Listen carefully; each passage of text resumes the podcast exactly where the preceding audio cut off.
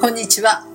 今日もキツネラジオにチャンネルを合わせていただいてありがとうございます。中尾久子と渋沢十一です。よ今日もよろしくお願いします。ろしくお願いします。渋沢さんは暮らし方のこだわりってありますか？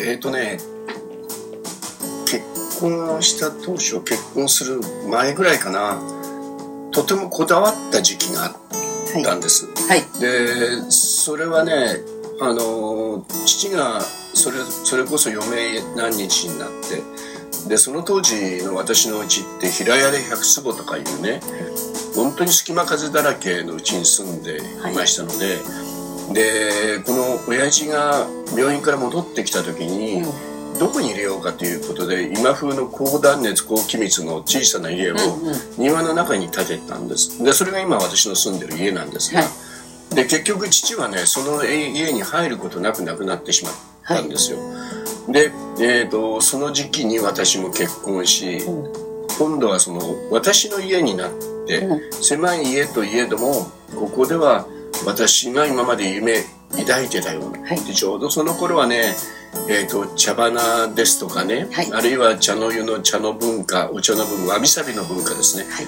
それにものすごく憧れていろいろな本も読んだり、それからいろいろなものを見たり美術館でしてましたので、はい自分なりの美意識があった、うんでその古いうちにあったね、うん自分の好きな美術品だとかあるいはちょっとした掛け軸だとか、はいあるいはそのそれこそ障子襖絵まで含めてね、うん。それはね新しい家の中に一応置いといたんですよ。はい。でそれで自分らしくもう一回新しい今風の家の、まあ、な中だけでもねうん。自分の美術の世界を作ろうと思って、はい。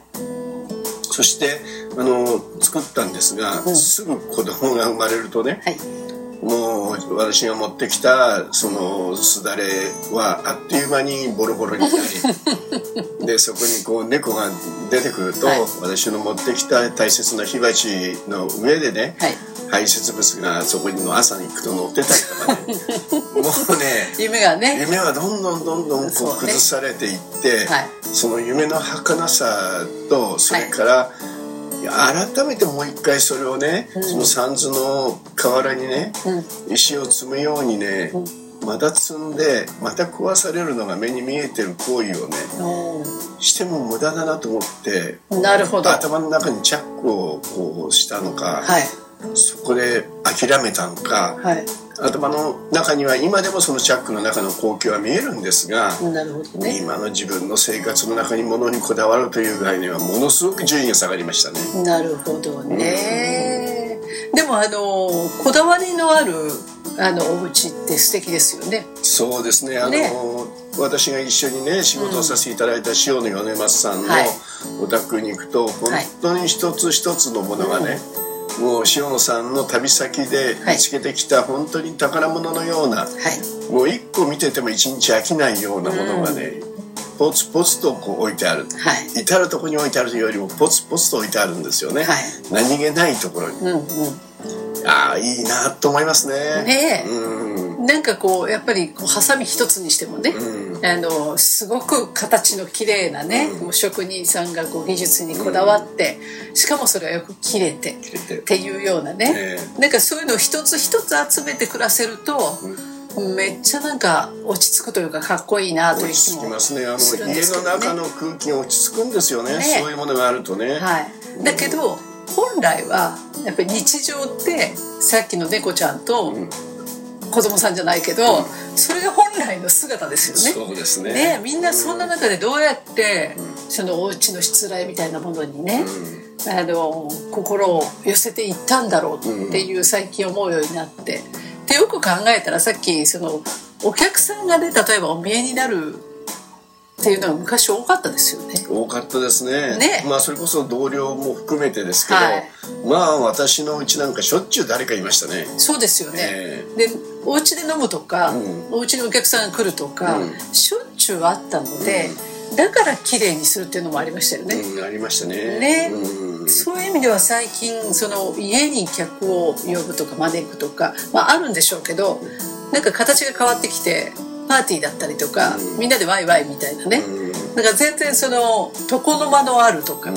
そういう生活が随分減ったなと思って。そうですね。あのよくヨーロッパ出張の時にねはい。ヨーロッパの人たちはうちの中を開いて、はい。窓を外から見えるようにするんだ。っていう、はいはいはい。で日本人はうん。内から外を見るための窓だって、そうですよね。はい、あのこの時間でもお話をしたことそうそうもあるそうそうんですがうん。その意味ではやっぱりねああいう移住種の人たちと一緒に暮らしていく文化が長いところっていうのは、うんうんうんそのオープンマインドっていうかな、はい。で自分はこういうものにこだわりを持ってますよっていうことを、うんうん。初めて来られた方にこう示していくっていうなるほど。その失礼というのをとても大切にされたんだと思いますね。なるほどね、昔あの武家屋敷じゃないけど、ええ。その頃のそのお茶湯っていうと、その今日ここでお茶会をする人のための掛け軸だったでしょ？そうですね。ねご主人がね。会ですからね。ね、うん。だからそそんなこうなんて粋な計らいというか、えそういうのがだんだんなんかなくなってきてえうん。昔とね、今のその床の間的感覚の違いというかね。そうでしたね。ね。えーあの床の間って空間がどういう空間かっていう、そうですね。今のうちの作りから言ったらば床の間の部分っていうのは完全に遊びの空間で、はい。要するに氷うまくその家屋の中の何立方メートルを使おうと思ったら、はい。無駄な空間としてどちらかっていうとこの50年捨ててきた空間ですよね。ねまさにその中で育ってきた子たちには、うん。あの床の間の遊びの間っていうかなそこにこう一つ間がポッとできるっていうね、えよくあの地方に行くとね、うん。古い旅館があるじゃないですか、床の間ありますよね。ありますね。でもそこにテレビ置いてますもんねそうで金庫を置いてたりしますそうそう金庫とトイレが置いてあトイレにテレビが置いてあって、あ随分変わったなと思って。そうですね。ね。そしたらねなんかこうそういう日本の文化的なあの、まあ、美術をめでるとか、お客様をもてなすとか、うん。なんかこうその人に合った掛け軸を掛け軸を考えるとか、なんかそういう文化はだんだん廃れていくのかなと。畳の部屋がまずなくなってきましたもんね。ね。あのですからその結局空間のうん。先ほど言った遊びの部分でね、うそこにその人らしくうん。振る舞う、その人らしくもてなすというものを作ってた。それはあの文章でもねん、はい。行間で相手に伝える、はい。まあ、俳句なんて一番いい例ですよね。はい。そのそういうものっていうのは日本人古来のもので、その部分をその好きな外国人ってものすごくたくさんいはい。るにもかかわらず、はい全てがそのセンチメートルで測れ全部が言語化されるっていうね、そちらにこうやっぱりそうなる方が便利だそうなる方が煩わしくないんだとして作ってきちゃった50年間っていうのを痛切に感じますね。感じますよね、うだけどもうそう変わっていくんですよね。また変わるのかもしれませんね。あ戻るかもしれない戻るかもしれません。なるほど。あの文化って絶えず波がありますからうん。何年かの波でまた戻ってくるかもしれないし、なるほどね。えーだからいつかまた床の間に一輪の花が飾られるような文化がうんうん。日本人が取り戻したらいいなとは思いますけどね。そうなんですよね、えあのそうそう。私自身がね、もちろんそんな床の間に興味の持ったことなんてないんですよ、うん。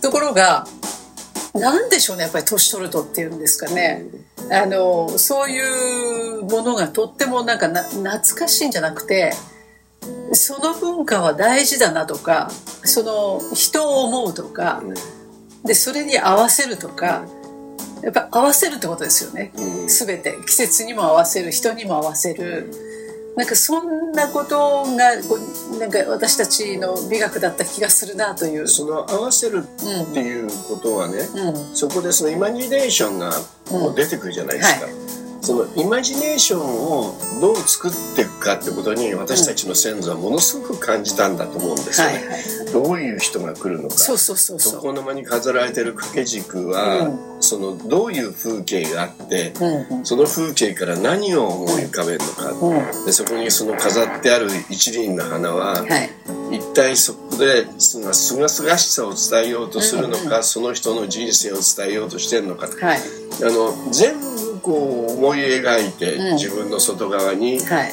あのものを作りそれでコミュニケーションを取ってきた人種、で決して言葉だけでコミュニケーションを取ってこなかったね。そうです。人種の美の極致みたいなものが床の間かもしれませんね。そうですね、えあのものすごく考えたでしょ、ええ。その相手のことをね。ええ。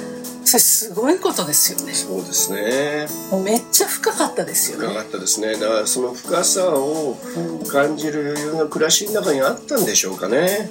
あのね、うん。やっぱりゆっくりしてたんだと思います、うんその時間の使い方とか時間の感覚ですねやっぱり。そう時間と空間でしょうね、うん。やっぱり先ほどのところの話にあるようにはい。その時間と空間の使い方はひ今より豊かだったしそこに楽しみを見出す人がうん。とても多かったということですね。そうですね。でその世界の価値観に戻ったらば、うん。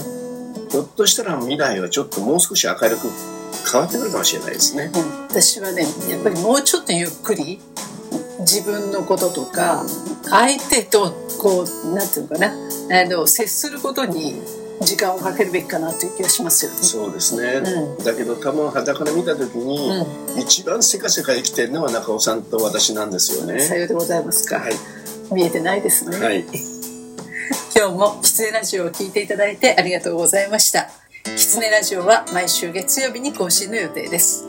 来週もまたチャンネル登録をして聞いていただけると嬉しいです。それではまた。